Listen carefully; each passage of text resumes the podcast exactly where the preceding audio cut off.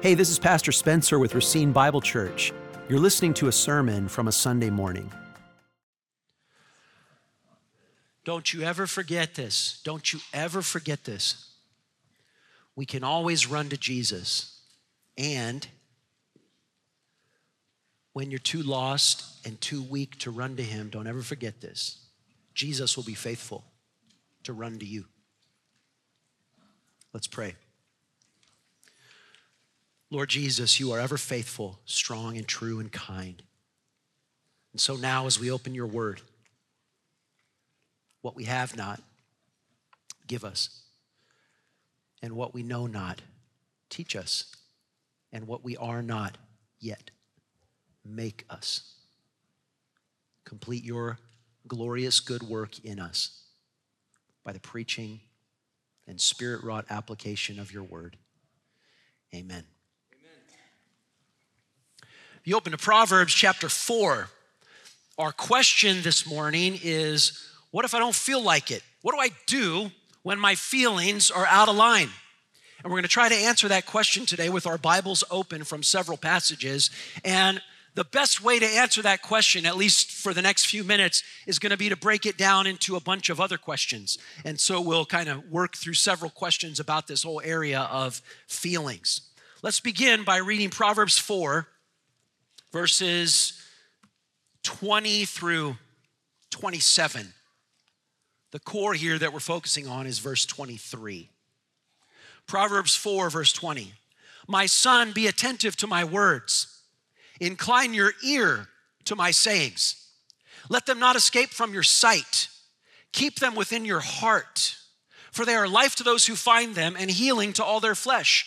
Keep your heart with all vigilance, for from it flow the springs of life. Put away from you crooked speech. Put devious talk far from you. Let your eyes look directly forward and your gaze be straight before you. Ponder the path of your feet, and all your ways will be secure. Do not swerve to the right or to the left. Turn your foot away from evil. In answering the question, how do we deal with our feelings, we're going to break that down into several other questions. First question what are feelings? What are they? What are feelings? I looked up a couple of dictionary definitions and they didn't help at all. It's hard to define something that doesn't have physical material substance like feelings. What are feelings? Well, they're a part of human life. And so think about it this way think about the human body in fact, one of the reasons I picked Proverbs 4, just look at Proverbs 4, 20 to 27, and like if you want to with your eyes or with your finger, touch each thing in there that is a part of the human anatomy. Verse 20, your ear. Verse 21, your sight. Verse 21, your heart. Your verse 22, your flesh. Verse 23, your heart. And then he says your eyes in verse 25. And then he says the path of your feet. What are feelings? Feelings are emotional states or moods. That's just what they are, I suppose. But feelings certainly are a big part of life. Just like what you do with your hands and where you go with your feet are a big part of your life, what you feel inside of you is a big and important part of your life. What are feelings? Let's say it like this Feelings are an important part of life but they are not the most important part of life. Get that? Fe- what are feelings? Feelings are an important part of my life, but they are not the most important part of my life. They're not the most important thing about you. The Bible says what is the most important thing about you. Ready for this? That's why we picked Proverbs 4:23. The Bible says what is the most important thing about you. And the Bible insists, Old and New Testament, that the most important thing about you is your heart. The most important thing about you is your heart, not the physical heart, though you would die if that wasn't working right, but your heart, your spiritual heart. And your heart, biblically speaking, is not your feelings. Your heart, biblically speaking, is not your feelings. What are feelings? Your heart, biblically speaking, isn't your feelings. So I guess just right at the beginning, if you're somebody who really struggles with your feelings, I want you to, I kind of want you to take a like take a breath and and unclench your your either physical fists or, or spiritual resisting fists and just say, don't worry about your feelings so much. They're not the most important thing about you. They matter, they impact you, they influence you, quit worrying about them so much. Breathe a little easier. When God commands you to love Him with all your heart, God isn't commanding you to feel a certain way. So stop worrying about it. When God commands you to love Him with all your heart, that's not a command merely to your emotions or to your feelings. It's something different than that and deeper than that.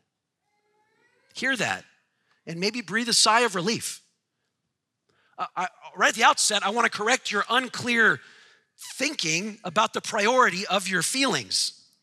I wrote down a couple things to say that almost sound like a tongue twister, but I don't mean for them to be a tongue twister. They're actually meant to be helpful. If you feel that your feelings are all important, you'll never get a handle on your feelings.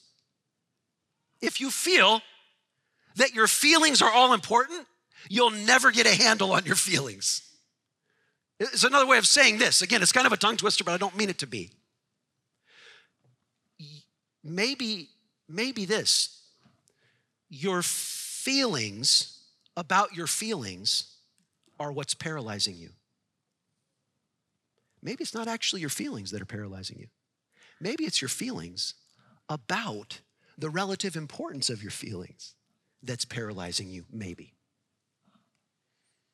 So, what are feelings? I said a minute ago that they're not the most important thing about you and they're not your heart. How can I prove that from the Bible? Well, there's a Hebrew and a Greek word for heart, and then there's a Hebrew and a Greek word for what we would say are feelings, and they're two different words. The Hebrew word for heart is heart. The Hebrew word for feelings, there are two different ones. One is the word bowels, and one is the word liver, both parts of the human anatomy. There's a Hebrew word for your heart, which is different than the Hebrew word for emotions or feelings.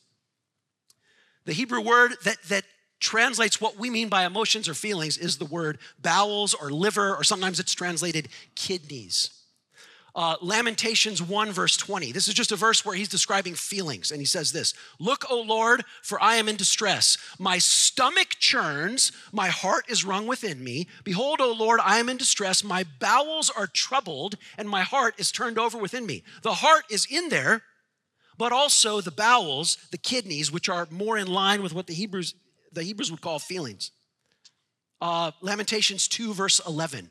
In Lamentations 2, verse 11, he's watching like the saddest thing that he's ever seen. And he's describing the feelings of sorrow. And this is what he says Mine eyes do fail with tears, my bowels are troubled. My liver is poured out upon the earth for the destruction of the daughter of my people. My eyes are spent with weeping, my stomach churns, and my bile is poured out on the ground. Stomach, bile, liver, bowels. That's what it's getting at when it's getting at feelings. One verse is Psalm 7, verse 9. And I, you know, when, when uh, I went to seminary and they taught me Hebrew and Greek, one of the things they told me was don't ever use Hebrew and Greek to tell people that don't know Hebrew and Greek that like that they can't trust their Bibles. You can trust your Bible, totally. The translation's good. But just for a second here, I'm going to point out a spot where I don't think the translation is good. Doesn't mean that you have to toss your ESV. It's a wonderful translation. But it's just they're trying to get at the English language, but they're kind of in this one instance, I think they uh, they unnecessarily twist the the Hebrew language. The reference, and you don't even have to look it up because it's not going to be right. Is Psalm seven verse nine. And I, I like that verse because in the Hebrew it has heart and emotions right next to each other. And the ESV translates Psalm 7 9, O Lord, you test the mind and the heart. But the Hebrew is, O Lord, you test the heart. That's what it means by mind. Heart is the mind.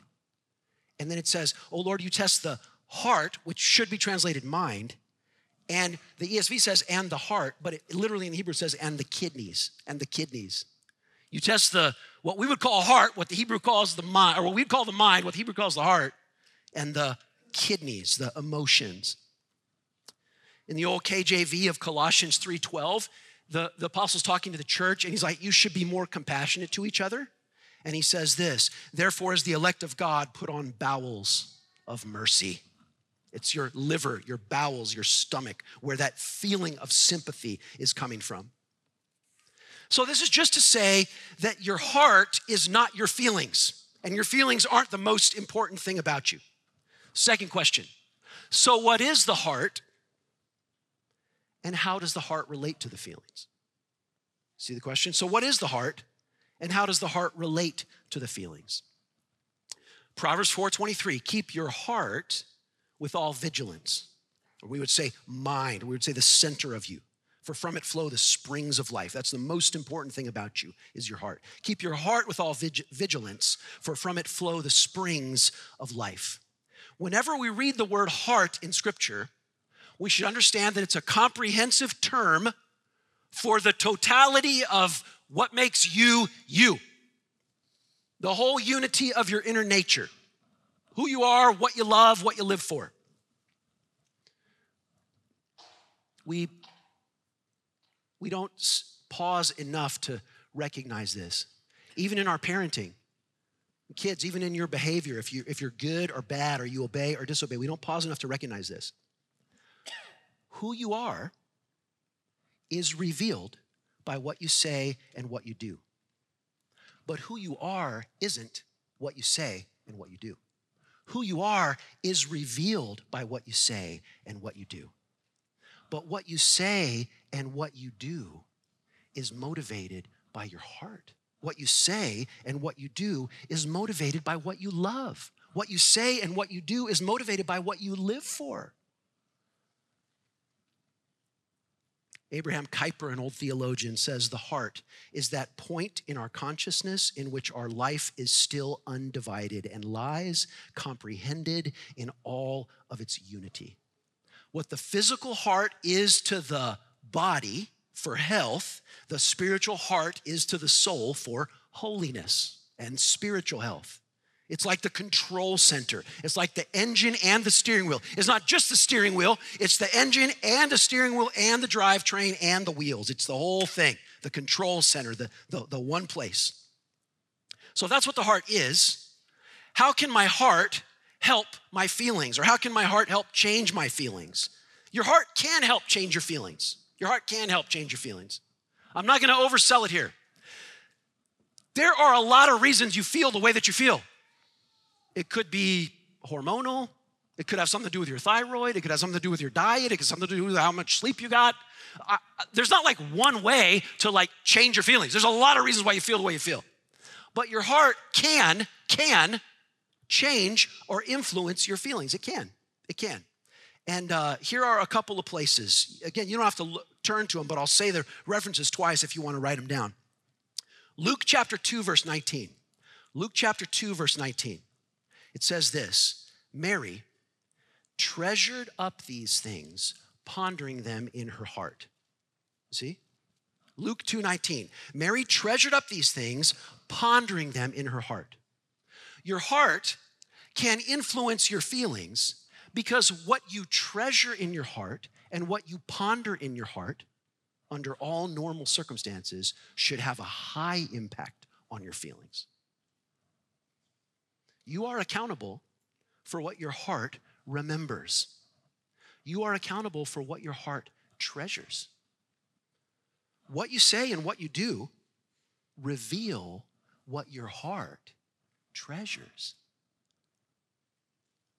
Mary treasured up these things, pondering them in her heart. You ever heard this verse, Psalm 119, verse 11? I have stored up your word in my heart that I might not sin against you. Psalm 119, 11. You are accountable for what you store up in your heart. What does your heart ponder, like it said about Mary? What does your heart store up? What do you think about when you're just drifting along and you have nothing particular that you need to be thinking about? What do you ponder in your heart? Deuteronomy 6 and Deuteronomy 8 are filled with pass, are filled with verses that say, "Lay up my word in your heart. Lay up my word in your heart. Bind it on your wrists, tie it on your finger, keep it before your eyes. Treasure up my word in your heart." So your heart can influence your feelings and you're accountable for what you write on your heart. Proverbs 3, verse 3 talks about writing on your heart. Proverbs 3, verse 3 let not steadfast love and faithfulness forsake you. Bind them around your neck, write them on the tablet of your heart. Proverbs 7, verse 3 is almost the same as Proverbs 3, verse 3. Proverbs 7, verse 3 Keep my commandments and live. Keep my teachings as the apple of your eye. Bind them on your fingers. Write them on the tablet of your heart. You know, the word that we use is, uh, um, it's even on one of the screens on your phone, it's called record. Record. Interestingly, the, the Latin root C O R D is Latin for heart. What you record is what you write on your heart. To record something is to place it firmly in your heart. So if you if you choose to treasure and ponder certain things in your heart, that'll influence your feelings. If you think you didn't choose and your mind is just sort of drifting, whatever your mind is drifting to will also influence your feelings. Your heart can help your feelings. So that's one question. What is the heart and how does it relate to my feelings? Let's ask another question that hopefully will be helpful. How can my eyes help my feelings? How can my eyes help my feelings? He talked about keeping in, in Proverbs 4, he talked about let your eyes look directly forward. 425, let your gaze be straight before you. He said in verse 21, let not them escape from your sight, keep them in your heart. What the eyes focus on, the heart tends to ponder and think about. If I could ask you to turn from Proverbs 4, I'd like you to see Hebrews chapter 12, verses 1 and 2 to answer the question how can my eyes help my feelings? Hebrews chapter 12, verses 1 and 2.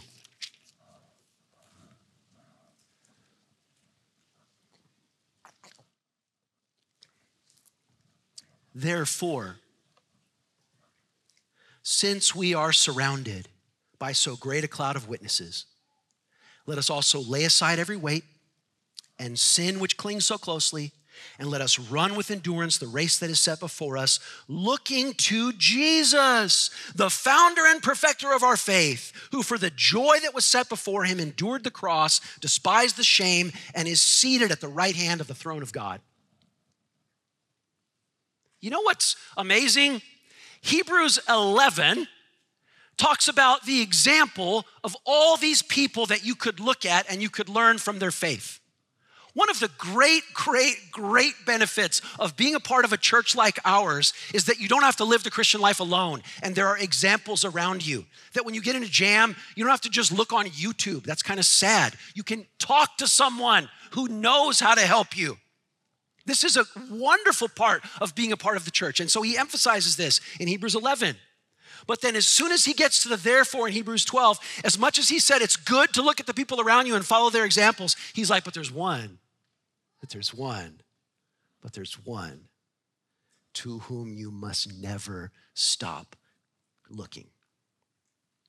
The eyes can help the feelings, or the eyes can harm the feelings. And what if the whole game, set, and match is either the eyes are looking at Jesus or the eyes are looking somewhere else? If you put Jesus on the fringe and you put something else at the bullseye, there's a lot of things about feelings I don't understand. But if you put Jesus on the fringe and something else at the bullseye, your feelings will be out of whack. They will. They will. If you push Jesus to the periphery and you put something else to the center, everything will be off kilter. now, there are other things that matter.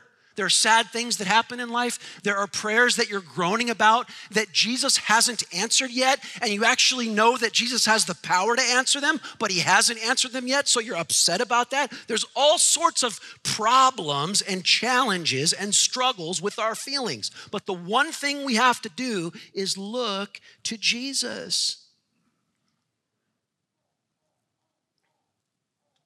The Christian life is a fight for sight, seeing Jesus. And I, I don't I don't even know if I have time to take a little excursion here, but I just I think it's worth it. Man, I love, love, love reading the Bible and I love teaching the Bible. And I don't know how many times I've taught on Hebrews 12. And yesterday, when I got out the sermon notes and I looked at Hebrews 12 again, I saw something that I had never seen before. And I've taught this thing like eight times at least. I just, I love, love, love reading the Bible and teaching the Bible because it makes me notice things. And, it's, and it, the truth is so good for my own soul. I noticed, maybe you maybe you got this before. He says, verse 2, look to Jesus, who for the joy that was set before him endured the cross, despised the shame. See it? He says, look to Jesus, who for the joy that he was looking at, despised the shame. When he calls us to look to Jesus, in the very next clause, he describes in reverent terms what Jesus was looking at. It's amazing to me. And so I would say reverently, we could ask the question about Jesus' feelings and emotions because Jesus was a human, unfallen, but he had emotions. They were unfallen, but they were real. What did Jesus feel? Even in Gethsemane, when he thought about what the cross would mean, he didn't feel good. But for the joy set before him, he kept his eyes on God the Father and the promise of God the Father and the power of the Holy Spirit to raise him again from the dead, and he endured. See, we look to Jesus, and Jesus sets an example for us of what to look to. And I think, I, am convinced that this relates to, to Hebrews 4 and Hebrews 7, where it says Jesus sympathizes with us and he's our intercessor and our advocate. Look at Hebrews 4 14 to 16. This is a great place to help those who struggle with what they feel. 414 of, of Hebrews 4:14. Since we have a great high priest who has passed through the heavens, Jesus the Son of God, let us hold fast our confession. Confession. For we do not have a high priest who is unable to sympathize with our weaknesses, but one who in every respect has been tempted as we are, yet without sin. Let us then with confidence draw near to the throne of grace that we may receive mercy and find grace to help in time of need. And then in Hebrews 7, verse 25, in Hebrews 7, verse 25, it says, Our sympathetic high priest is right now praying for us. This is the intercessory ministry or the advocacy ministry of Jesus Christ. What did Jesus do when he got to heaven? He, his, his redeeming work on the, of the cross and resurrection was completed. But his work in our redemption, in a sense, was not completed because he's still praying for us to get us into heaven. And it says in Hebrews 7, verse 25, consequently, he is able to save to the uttermost those who draw near to God through him, since he always lives to make intercession for them. Jesus, right now, is praying for you. So, let me apply the glorious truth of the intercessory advocacy ministry of our sympathetic high priest to somebody who's struggling with their feelings. So you call me or we get together and you say, I'm, I'm, uh, I feel like my faith is faltering and I don't feel strong enough to pray. And I will say to you, that is fine. Don't worry about it so much. Jesus is praying for you. Jesus is praying for you. And I can tell you, with, with all the streams of mercy in the gospel, the, the, you, you can look all over the New Testament. It never says that you're gonna make it to heaven because you're so good at praying and you're so good at keeping your feelings in place. The Bible says you're gonna make it to heaven because Jesus is there.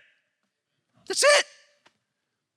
Now, that's not all I'll say. We can get together again and I can t- teach you how to soldier through and keep praying anyway, because you should.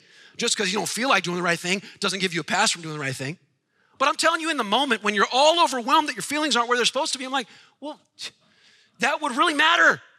If some Bible verse said you're only going to get to heaven if your feelings are always in the right place, the Bible says you're going to get to heaven because Jesus is in the right place on your behalf.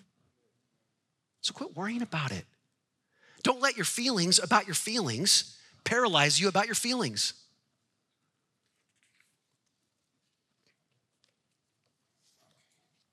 How can the heart influence the feelings? How can the eyes influence the feelings, which is where we got to this on Jesus intercessing and, and looking to Him? Another question How can prayer and the Word of God help my feelings? How can prayer and the Word of God help my feelings? It can, but I'm using the word can. I'm not using the statement, it always will. Uh, don't go reading the Bible and praying just because you really, really, really want your feelings to change. Your feelings might not change for a while. You go read the Bible and pray because the Bible is bread and the Bible is meat and the Bible is honey and you go and pray because you have a heavenly father who didn't leave you as an orphan, but who loves you and asks you to bring all your requests to him. You do those things because they're true and they're rich and they're beautiful. And I hope and I believe that sooner or later, the truth of those feelings will, will the, the truth of those realities will influence your feelings. But first thing I'm going to tell you is don't, don't be having a quiet time and reading the Bible and praying just because that, yeah, that's, that, that, that's the big influence that you want to get it to change your feelings. What if it takes longer to change your feelings? You gonna quit? You better not. You better not. How can prayer and the Word of God help my feelings? Uh, we have an enemy without, the devil, who knows the power of prayer and who knows the power of the Word of God. So the devil without tries to get you away from prayer and away from the Word of God. And that as if they as if they as if that ain't bad enough, you have an enemy within your own sin, your own flesh that tries to keep you away from prayer and keep you away from the Word of God. So, achieving and maintaining time in the Word and time in prayer is a struggle. Don't expect it to be anything less than that. If you're struggling to stay in the Word and in prayer, I'm actually happy about that. As long as it's an active tense verb, you're struggling, you're fighting it, you're wrestling. Part of your problem is you envision this spiritual plane of feelings where you always feel like doing the right thing. I ain't got there yet, and I'm your pastor. Like, it, it's, just, it's just not always there. So I suppose you have the right to ask me, like, if being in the Word and prayer is a struggle, is it ever a struggle for you? Well, of course it is. Yes, it is. And I don't have the, I don't have the spiritual strength to like close my eyes and just pray and commune with God for an hour. Though I can honestly tell you that very frequently I pray and commune with God for an hour.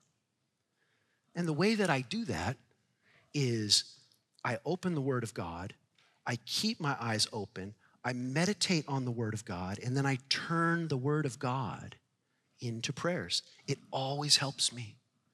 I'm not spiritually focused and strong enough to just close my eyes and do the right thing for an hour. This is where taking the Bible in and then meditating on it and soaking on it like a tea, like a tea bag in hot water, and then pray, praying or breathing the Bible out in your prayers, to me, is the, is the game changer that helps me to sustain an active, aggressive, long term prayer life and time in the Word. Too many of you feel defeated because you tried having a quiet time and it didn't work. Or you listen to the devil and the world and your own flesh and you give up. You need to be in the Word and prayer, regardless of how you feel and regardless of if it seems to be working or not, right? Let's look back to Psalm 119, the best, the best of the Psalms, Psalm 119. There's a whole psalm about how the word turning into prayer keeps you going and eventually changes your feelings. You know, Psalm 119, verses 11 through 16. Psalm 119, verse 11 I have stored up your word in my heart that I might not sin against you. Blessed are you, O Lord, teach me your statutes. Verse 13, with my lips I declare all the rules of your mouth.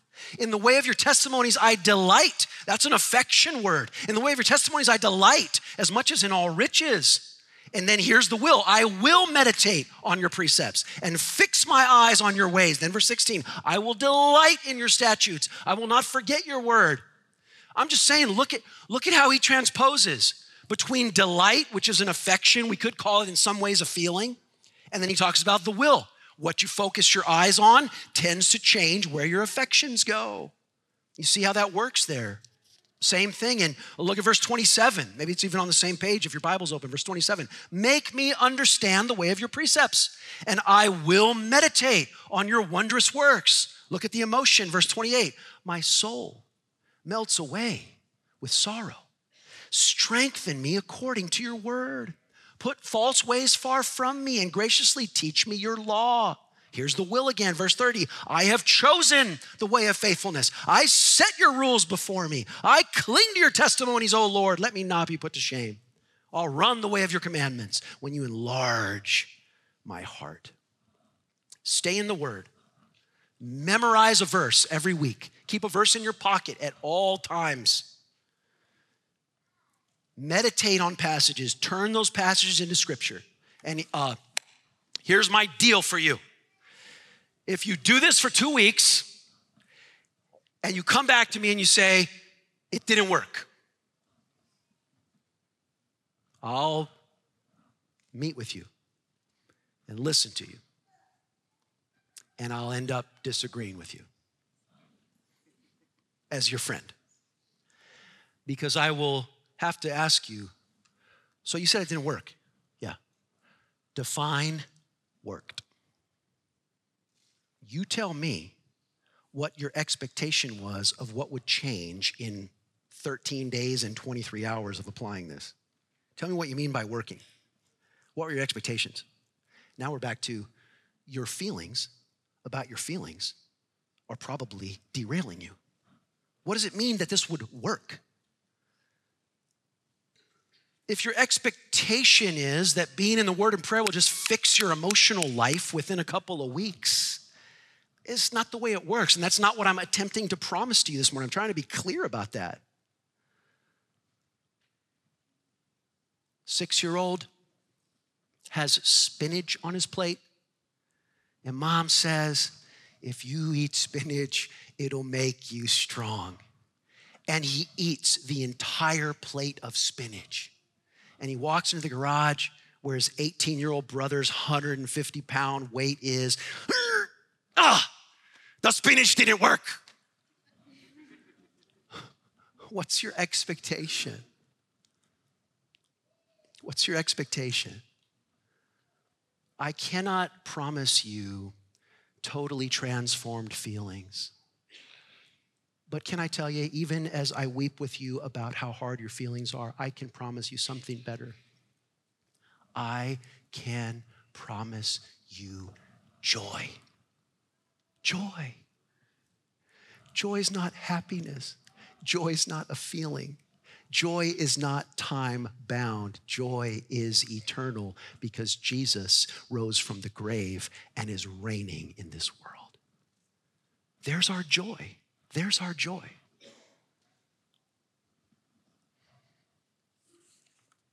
How can I help you if you're struggling with this? How can you help yourself? We've, we've, we've said a lot. I just feel this is an appropriate spot to just nail down two simple things. How do you help yourself? Or if your friend is struggling in this area, how do you help them? Two simple stop and start. Number one, stop looking down and start looking up. Stop looking down and start looking up.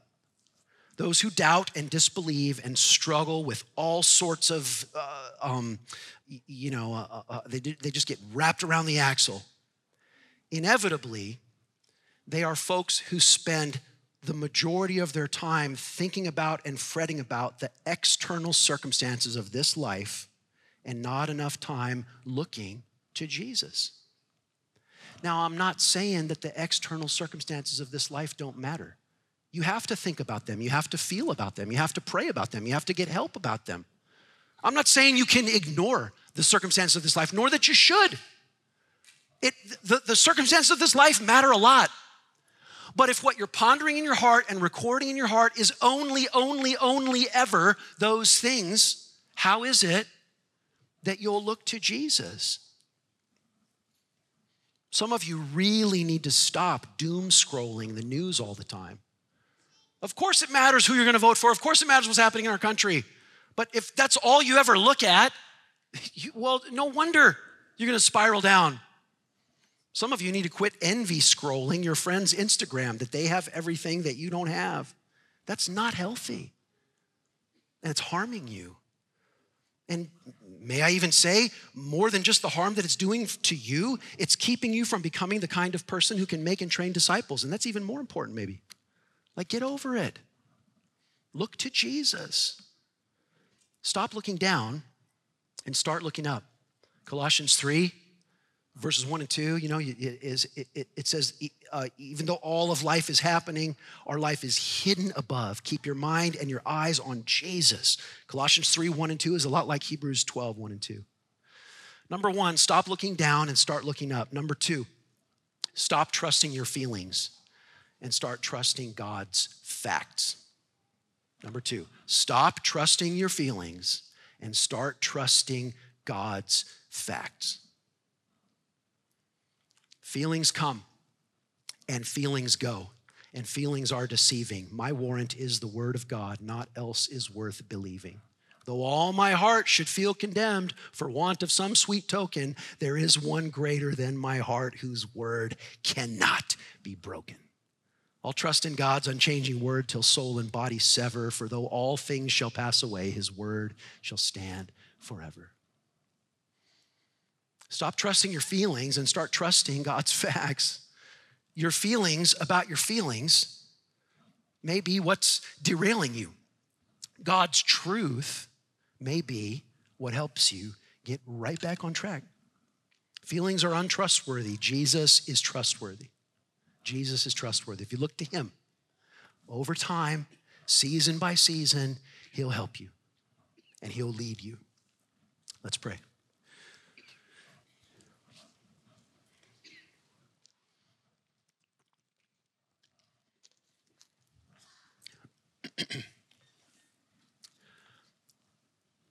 Lord Jesus, bless your people as they've gathered in your name to praise you, to hear from you, to lift up their hearts to you. Lord Jesus, bless your people. Do a marvelous, a majestic, and a merciful work in the lives of all those gathered here. Help us, we pray. We trust you to provide all that we need, Jesus, for you are good, and your love as your word endures forever. Amen. To find out more about our ministry, contact us at racinebible.org. Thank you for listening.